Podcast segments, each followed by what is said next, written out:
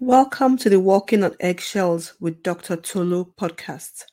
This is the podcast that helps parents and especially those caring for a child with a chronic health condition to balance supporting your child's mental health with maintaining your own emotional health.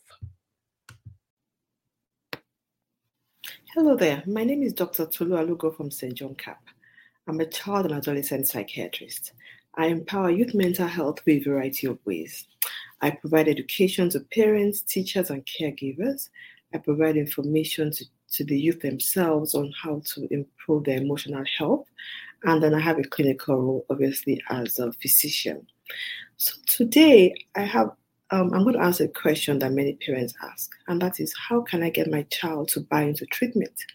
So kids come to see me and they're prescribed medication and they won't take the medication, they keep forgetting or they refuse, or they're supposed to go see a therapist and after one or two sessions they're refusing to go, or they go, they don't talk, they're not engaging.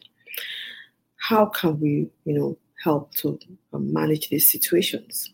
One, it's important that your child is provided as much information as possible about, about why they are receiving treatment.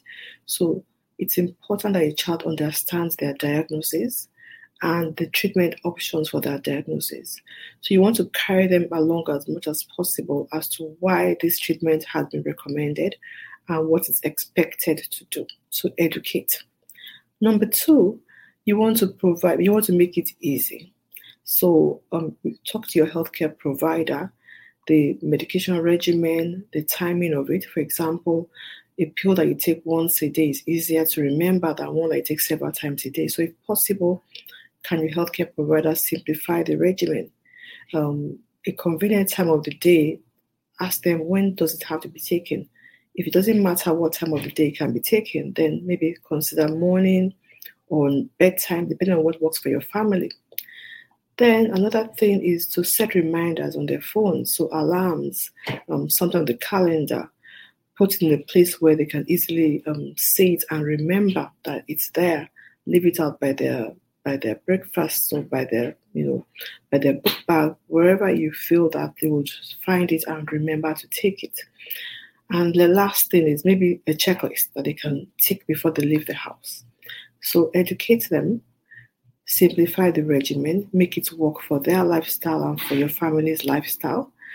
Um, set reminders, checklists, check with them. And you know, from time to time, if you find that they're still resistant, then maybe sit them down and ask, what is the problem? Do you not want to go on this medication? Do you not want to see this therapist? Is it a matter of relationship with their physician or their therapist? Do you need to see somebody else altogether if possible?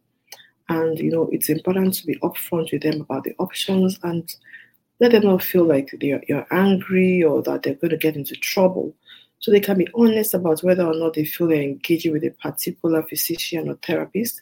And I know that in some communities, healthcare professionals are few and far between.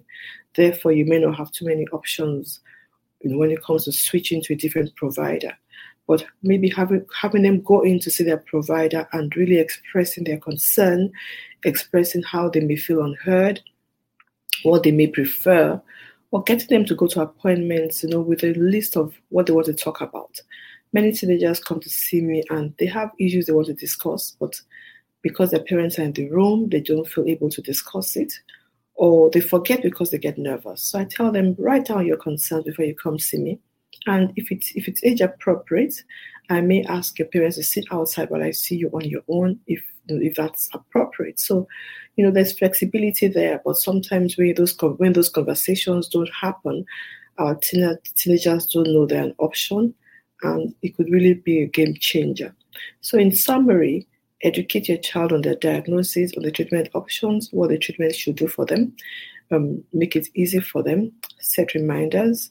Um, checklists, ask them what's going on, you know, have conversations, tweak their treatment plan if necessary, have them talk to the healthcare provider to modify things.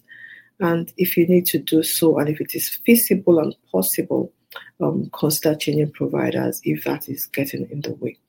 So continue to follow me for more content on social media, on YouTube, on Facebook. Please comment leave a, a message about other topics you'd like to hear about. I would love to hear from you.